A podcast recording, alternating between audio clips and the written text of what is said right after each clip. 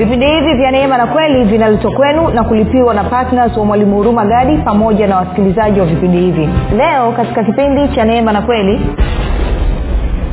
ili uweze kupata hitaji lolote ambalo unalihitaji kutoka kwa mungu ambalo ndilo neno wokovu anatumia. Hata inategemeana na maombi yatakayofanywa na, na maombi yanayofanyika lakini pia na kile ambacho roho mtakatifu atakileta supply ya roho mtakatifu lakini pia na matarajio yenye shauku. Sasa watu wengi wana tabia ya kufanya maombi wasipokuwa na matarajio yenye shauku na watu wengi wanakosa matarajio yenye shauku kwa sababu hawajui kile ambacho mungu amesema ama hawaelewi labda mapenzi ya mungu nini kuhusiana na hilo jambo. Ama wengine ni kwa sababu ya mapokeo ambayo wameingiziwa na kwa sababu hiyo yanawanyima kuwa na shauku kwa mfano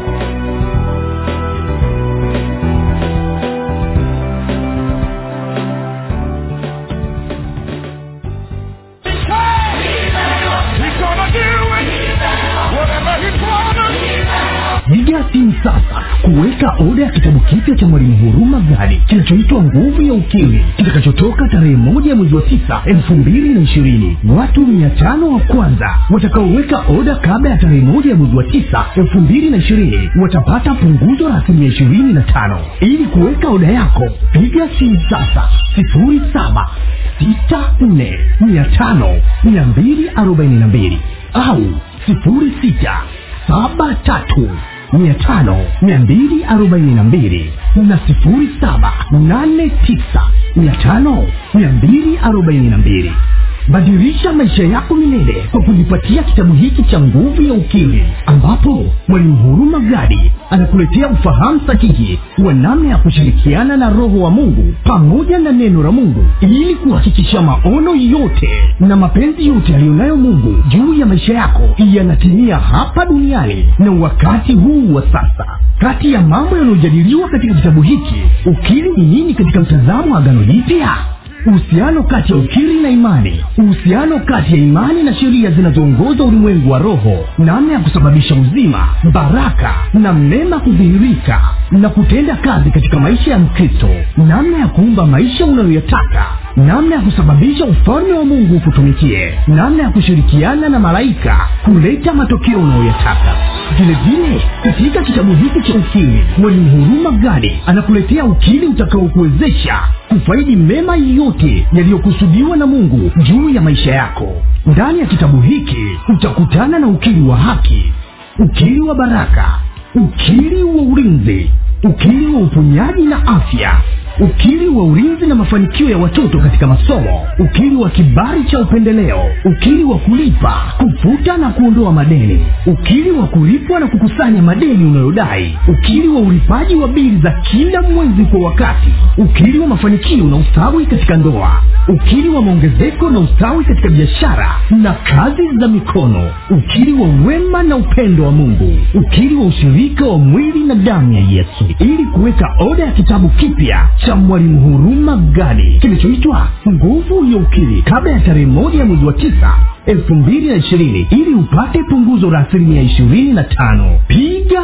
simu sasa sifuri saba sita nne mia tano mia mbili arobaini na mbili au sifuri sita saba tatu mia tano mia mbili arobaini na mbili na sifuri saba nane tisa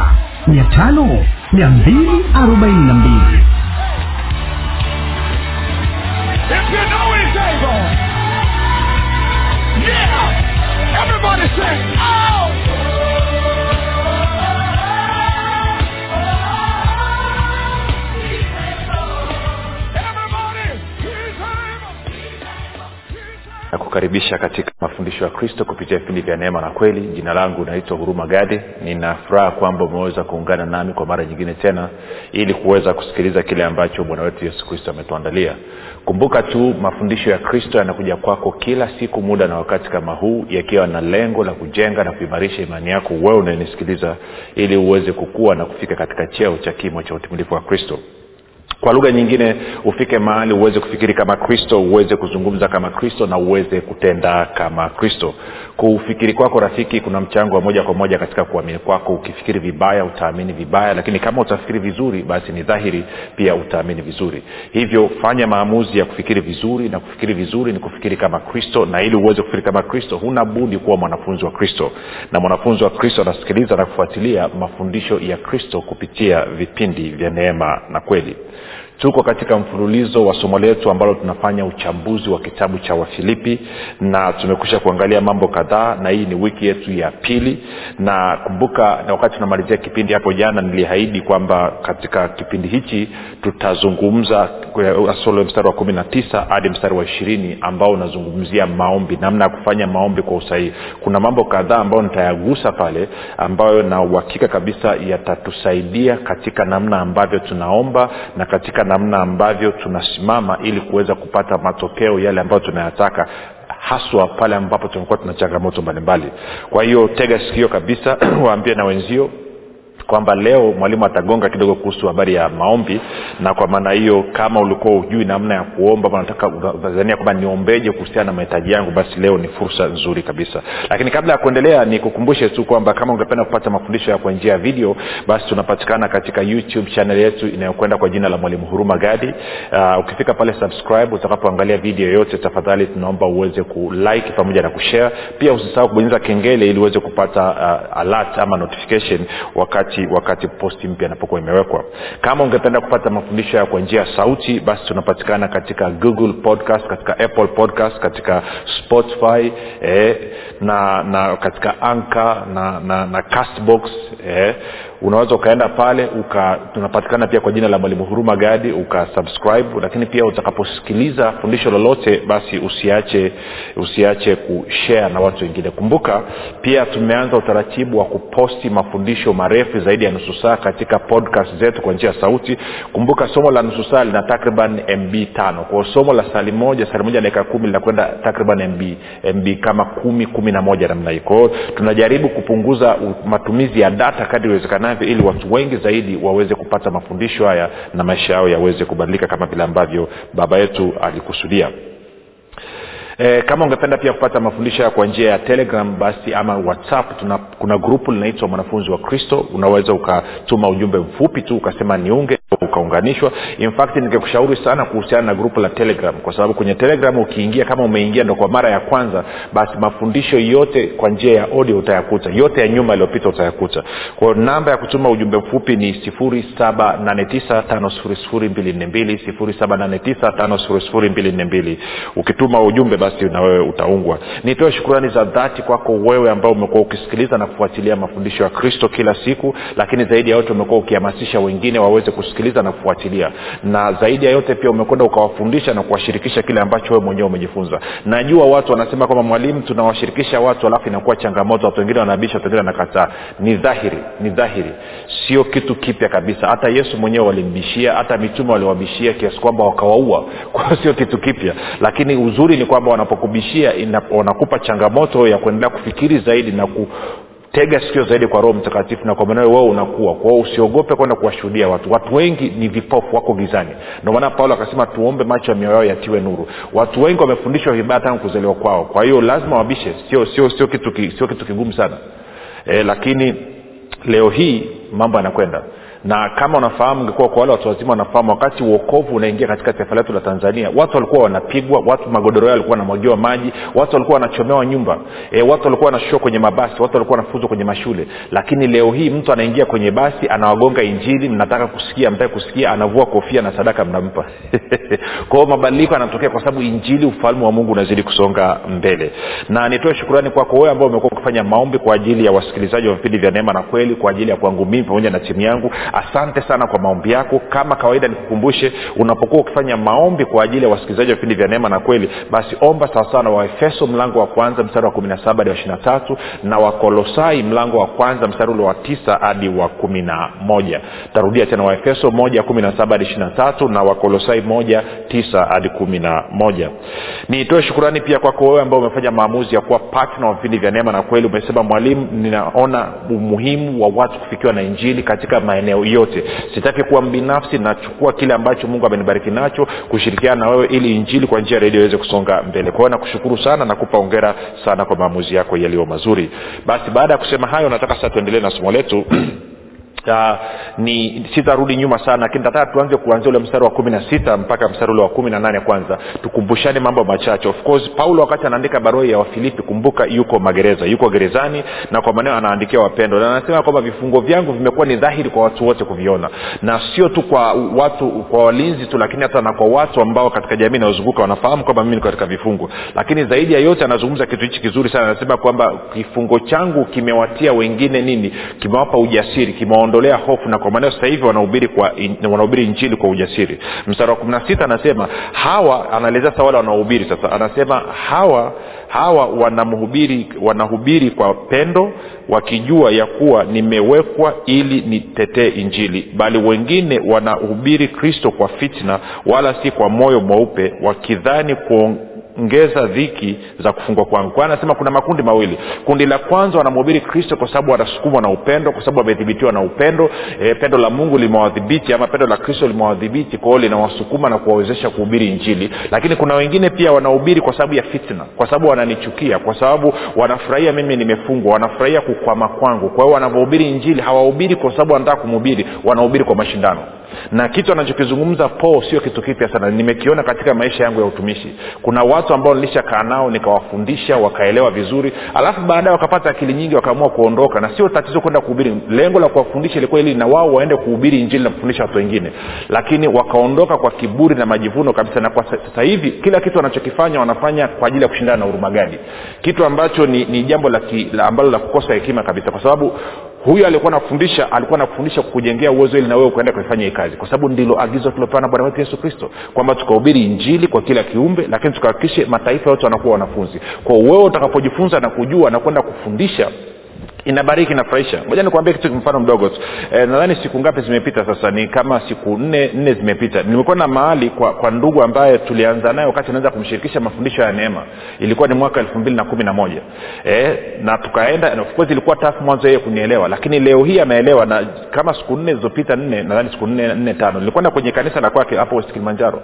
Na yupo anawashirika zaidi ya mia tatu na anawafundisha wanafunzi hawa na watu wanajengeka wamama wa kimasai wababa wa kimasai e, na watu wengine wote anawafundisha anawaimarisha anawajenga. Sasa mimi kama kama kama mwalimu ama kama kama mtumishi ambaye nimeitwa na bwana yesu kuwajengea wengine uwezo nikiona kazi kama ile inanifurahisha kazi kama ile inanibariki.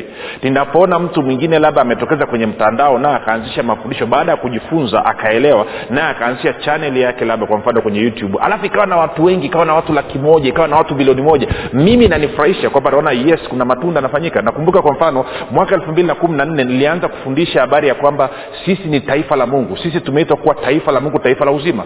Siku mbili zilizopita nimekwenda kwenye mazishi moshi kule uh, sehemu wanaita masama. Nikasikia watu ndani ya kanisa la luthran wanasalimia wanasema taifa la mungu bwana yesu asifiwe. Ni kitu ambacho tulianza kuzungumza mwaka elfu mbili na kumi na nne. Hakuna mtu alikuwa anaweza kutuelewa kwamba tunazungumzia sisi ni taifa. Kilikuwa ni kitu kipya kabisa. Lakini leo hii nasikia hata kwenye madhehebu makubwa makubwa kama luthran na watu wanaitana taifa la mungu maanake mwamko umekuja. Maanaake ni tunapofundisha neno katika ulimwengu wa roho hali inabadilika. Na ile hali inavyobadilika kweli inaanza kutanda katika taifa. Na ule ufunuo kile ambacho mungu alikusudia kinakuwa ni chepesi zaidi kuwafikia watu wengi. Ndio maana tunakwenda kwenye redio tunazungumza katika redio tunafundisha katika redio.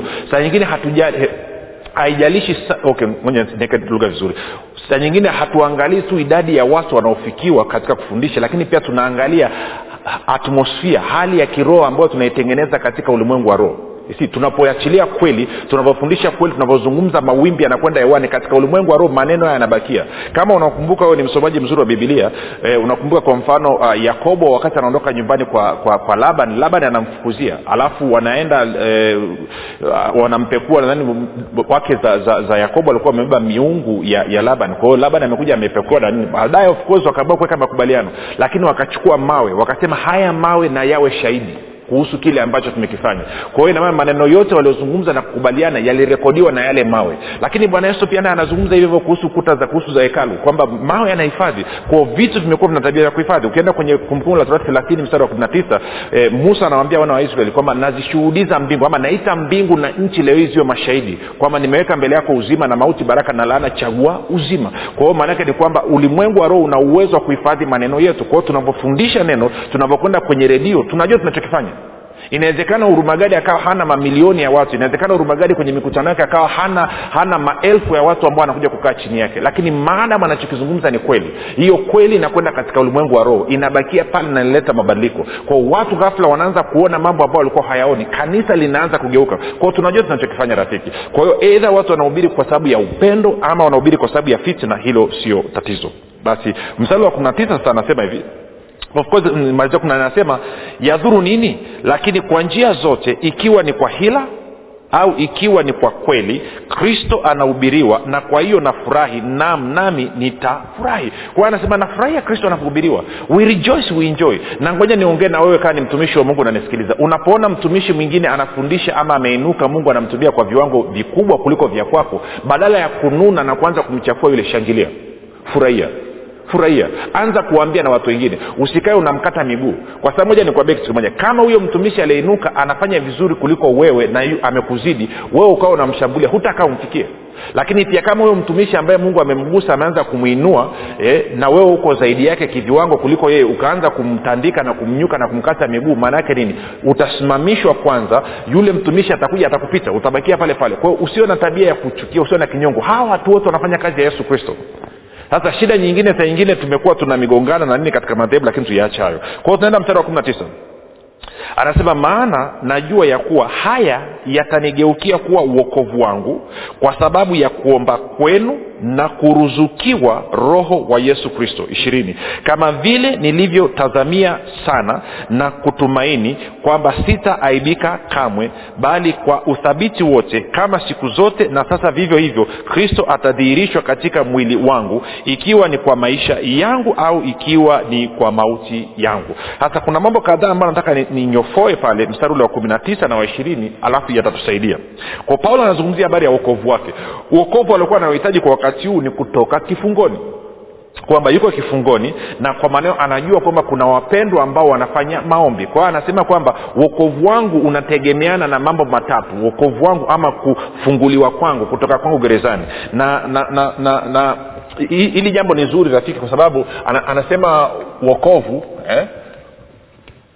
anazungumzia uokovu wake anasema kuna mambo matatu. Kitu cha kwanza una una una una, una, una maombi ya watakatifu una maombi ambayo anafanywa na watakatifu. Na jambo la pili anazungumzia ruzu, kuruzukiwa na roho mtakatifu ambayo ni supply ya roho mtakatifu. Kiswahili ni kigumu. Karibu watoto anaelewa maana neno supply. Supply eh, ya roho mtakatifu. Kwao anasema supply ya roho mtakatifu pamoja na, na, na, na maombi ya, ya, ya, ya watakatifu yatasababisha ukovu lakini anasema maombi yanavyofanyika na supply ya roho mtakatifu itakuja tu sasa na nini? Na matarajio yake yenye shauku. Matarajio eh, matarajio matarajio yenye shauku matarajio yenye shauku. Sasa kwa wale kwenye redio mnanisikiliza nasema jawa nafanya nini? Naandika ubaoni. Kwa leo nimepata fursa ya kutumia ubao matarajio yenye yenye shauku eh, matarajio yenye shauku si kwao neno uokovu rafiki moja nikwambia neno neno uokovu eh, ni, ni, ni neno ambalo ni, ni, ni, ni, ni, ni, pana kidogo. Ngoja uh, tuangalie kwenye kwenye lugha ya ki ya kigiriki mara moja. Kwao nataka uzingatia mambo matatu kwamba neno uokovu kwa paulo ilikuwa ni kwamba anazungumzia habari ya kufunguliwa kutoka katika kifungo. Inawezekana ikawa uokovu unaohitaji wewe ni uponyaji. Inawezekana ikawa uokovu unaohitaji wewe labda ni kulipiwa madeni. Inawezekana ikawa uokovu unaohitaji wewe labda ni ni, ni, ni, ni, ni, ni kupata mtaji na kadhalika na kadhalika na kadhalika. Kwa hiyo hilo neno uokovu ni neno soteria kwa lugha ya kigiriki ambalo linamaanisha inaweza kaa vitu vingi. Inamaanisha kufunguliwa eh? Kufunguliwa eh, inamaanisha uponyaji tuko sawasawa rafiki eh? Eh, inamaanisha ulinzi eh? inamaanisha kupatiwa riziki na kadhalika kwa, kwa lugha nyingine inamaanisha hitaji lolote ulilonalo inamaanisha hitaji lolote ulilonalo hitaji lolote kwa hiyo anasema ili uweze kupata hitaji lolote ambalo unalihitaji kutoka kwa mungu ambayo ndio neno okovu anatumia. Sasa inategemeana na maombi yatakayofanywa na, na maombi yanayofanyika lakini pia na kile ambacho roho mtakatifu atakileta supply ya roho mtakatifu lakini pia na matarajio yenye shauku. Sasa tuzungumze mambo kadhaa hapa maanake hapa ndo watu wengi wanapoangukia pua um, kabla ya kwenda kwenye kwenye kwenye habari ya, ya ya, ya kuzungumza habari ya, ya maombi labda na habari ya supply ya roho mtakatifu ni, nianze kwanza na hili neno matarajio yenye shauku. Watu wengi wana tabia ya kufanya maombi wasipokuwa na matarajio yenye shauku. Na hili ndio kosa ambalo wanalifanya. Na watu wengi wanakosa matarajio yenye shauku kwa sababu hawajui kile ambacho mungu amesema ama hawaelewi labda mapenzi ya mungu nini kuhusiana na hilo jambo. Ama wengine ni kwa sababu ya mapokeo ambayo wameingiziwa na kwa sababu hiyo yanawanyima kuwa na shauku. Kwa mfano kama unaingia kwenye maombi rafiki kwa sababu kumbuka haya maombi yako nini unamwombea mtu apate uokovu inawezekana unamwombea mtu ama unaomba wewe mwenyewe ili uweze kufunguliwa ama unaomba ili uweze kuponywa ama unaomba ili uweze kupata ulinzi ama unaomba ili uweze kupata mtaji ama uweze kupata mtoto uweze kupata kawaida. Na unapofanya hayo maombi sasa maanaake ni kwamba katika majibu katika mungu kujibu maombi yako atakujibu kwa kumruhusu roho mtakatifu akuletee hicho kitu supply akuruzukie akuletee hicho kitu ambacho unakihitaji. Kwao roho mtakatifu maanaake ni kwamba anaingia kazini sawasawa na maombi yako uliyoomba kuhusiana na hilo jambo ambalo unahitaji wokovu lakini supply ya roho mtakatifu itategemeana na matarajio yako yenye shauku. Itategemeana na matarajio yako yenye shauku. Na watu wengi sana wanapoingia katika maombi matarajio yao yako, yako almost sifuri. Sasa moja nikupe mfano mdogo watu wengi wanashindwa kuwa na matarajio kwa sababu kuna kuna mapokeo mafundisho ambayo wamefundishwa ama wame, wame okay niseme hivi. Eidha kupitia uzoefu wao kwamba huko nyuma waliomba hawakupata matokeo na kwa maana hiyo kwa sababu ya kutokupata matokeo ikaanza kuwaletea mkanganyiko. Tuko sawasawa kumbuka bwana yesu anavyosema kwa mfano ukisoma kwenye matayo eh, saba mstari wa nane anasema kila aombaye hupokea. Kila aombaye hupokea kila aombaye hupokea kila aombaye hupokea ukisoma kwa mfano yohana kumi na sita ishiri tatu anasema hata sasa hamjaomba neno lolote. Ombeni kwa jina langu nanyi mtapokea ili furaha yenu iwe timilifu. Kwa hiyo haiwezekani ukamwomba mungu alafu asikujibu. Ni impossible. Ni impossible. Ni impossible. Anasema kila aombaye hupokea sasa bwana yesu ndivyo anavyosema hivyo. Sasa moja nikuonyeshe kitu rafiki kwa hiyo kuna mafundisho kwa mfano yameenea kwamba wameambiwa na, na kwa bahati mbaya kwa kuwa yalifundishwa na na, na, na na watu wenye, wenye wenye ushawishi mkubwa katika kanisa watu wenye mamlaka kubwa katika kanisa kwa maneo imechukuliwa kama vile ni neno la mungu. Lakini inakinzana kabisa na kile ambacho neno la mungu linasema. Kwa mfano nadhani huu mwenyewe unaweza kawa umeshasikia. Kwa mfano naambia kwamba ukimwomba mungu tarajia majibu matatu. Tarajia ndio au hapana au subiri kwa hiyo anakwambia unavyoenda kumwomba mungu kuna majibu matatu utarajie. Kwamba ndio hapana ama subiri. Sasa ngoja nikuulize kitu. Kitu cha kwanza. Tu- tu- tuchambue tu kidogo tuzungumze hapa ili tuweze kuweka bwana yesu amesha kuambia kila aombaye hupokea kila aombaye hupokea. Na kwa uhakika tunajua kwamba mtu yeyote mkristo yeyote mwenye akili timamu anapotaka kwenda kuingia kwenye maombi mbele za mungu lazima awe amepita katika neno la mungu na kujiridhisha kwamba hicho kitu ambacho anakitaka kiko katika neno. Sawa? Kwa mfano ukisoma ngoja mambo kadhaa. Najua ni somo la nani lakini tutaligonga tutafika. Tuende kwenye waraka wa kwanza wa yohana mlango wa tano. Waraka kwanza wa yohana mlango wa tano. Alafu tuende mstari ule wa kumi na nne kumi na nne hadi kumi na tano. Anasema hivi na huu ndio ujasiri tulionao kwake ya kuwa tukiomba kitu sawasawa na mapenzi yake hatusikia. Sasa tunapozungumzia kuomba kitu sawasawa na mapenzi yake kuna mambo mawili hapa. Jambo la kwanza kuomba sawasawa na mapenzi yake ni kuomba katika jina la yesu kuomba katika jina la yesu. Hicho ndo kile ambacho kinazungumzwa hapa zaidi. Ndo msingi anasema tukiomba lolote sawasawa na mapenzi yake kwamba utaratibu aliouweka mungu ni kwamba tunapokwenda mbele zake tunakwenda katika jina la yesu. Na unapokwenda kuomba katika jina la yesu kristo maana yake ni kwamba unasema kwamba mungu ninakuja kusimama hapa mbele zako si kwa sababu ya utakatifu wangu mimi si kwa sababu ya ukamilifu wangu mimi si kwa sababu ya kitu chochote kizuri cha kupendeza ambacho nimekifanya bali kwa sababu ya kile ambacho yesu kristo amekifanya kwa niaba yangu. Ninasimama mbele zako kwa ukamilifu wa jina la yesu kristo kwa ukamilifu wa yesu kristo kwa utakatifu wa yesu kristo kwa matendo mema na kazi njema ya yesu kristo. Kwa maana hiyo kwa lugha nyingine mungu maombi haya anayoyaleta unijibu kwa sababu ya msingi wa yesu kristo na kile ambacho amekifanya. Ndio maana anasema tukiomba sasa na mapenzi yake. Kwao mapenzi ya mungu nini kwamba watu wote waombe kupitia jina la yesu. Lakini jambo la pili la kuzingatia hapa ni kwamba mapenzi yake maanaake ni kwamba hicho unachokiomba lazima kiwepo katika neno lazima kiwepo katika neno. Kwa nini? Kwa sababu ndivyo ambavyo mungu alisema. Moja nikuonyeshe kitu ambacho bwana yesu anasema katika uh, yohana kumi na tano tutarudi hapa. Yohana kumi na tano najua nimeingia kwenye somo la maombi hapa lakini hivyo hivyo tutafanyaje? Yohana kwa sababu najua watu wengi wanapata shida sasa mwalimu tuombeje? Yohana mlango wa kumi na tano mstari ule wa saba. Sikia ambavyo bwana yesu anasema. Anasema ninyi mkikaa ndani yangu na maneno yangu yakikaa ndani yenu ombeni mtakalo lolote nanyi mtatendewa. Kwa anasema kabla haujaingia kuomba lazima ukae ndani yake. Kukaa ndani yake nini? Maana yake ndo unaomba kwa jina la yesu. Napoomba kwa jina la yesu maana ni kwamba nimekaa ndani ya yesu kristo nimekaa ndani ya kristo. Na neno lake kukaa ndani yangu maana nini? Maana ni kwamba nimesoma nikaridhika kwamba kwa mfano nahitaji uponyaji. Nimeenda nimesoma kwenye bibilia nimeenda kuta kwa mfano kwenye petro wa kwanza e, mlango wa pili mstari wa ishiri na nne anasema kwamba kwa kupigwa kwa yesu kristo mimi nilipona. Ama nimesoma matayo nane kumi na saba kwamba yesu kristo alichukua madhaifu yangu na magonjwa yangu. Na kwa maana kama alichukua madhaifu yangu na magonjwa yangu maanake ni kwamba hayo magonjwa sina sistahili kuumwa tena. Kwao nakwenda mbele za mungu kwa ajili ya uponyaji wangu. Kwao siwezi nikaenda mbele za mungu alafu aniambie subiri. Hapana. Ni impossible. Kwa sababu gani? Tende kakuonyesha wakorinto wa pili. Wakorinto wa pili mlango ule wa kwanza wakorinto wa pili mlango wa kwanza alafu tutaanza e, mstari wa ngapi nianze?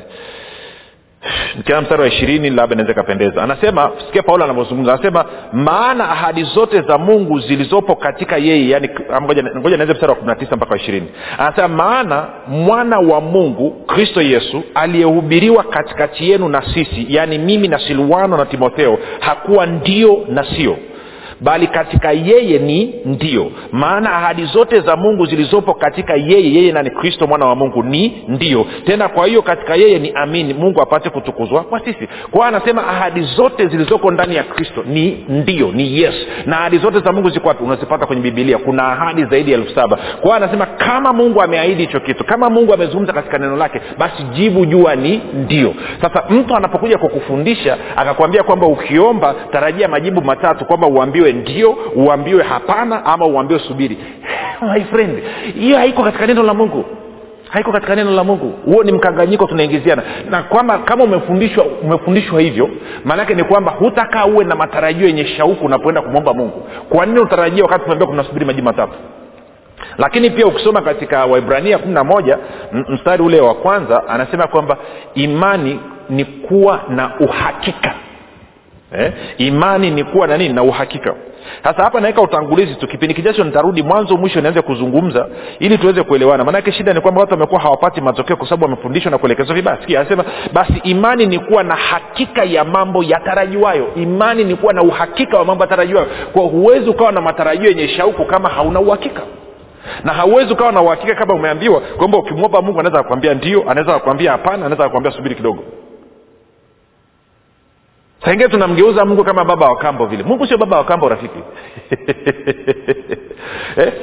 ameshasema ahadi zote za mungu ni ndio. Tukiomba sawasawa na mapenzi yake anatusikia. Na ukirudi kule anasema na kama anatusikia maanake zile haja tulizomwomba tayari tumekwisha kuzipata.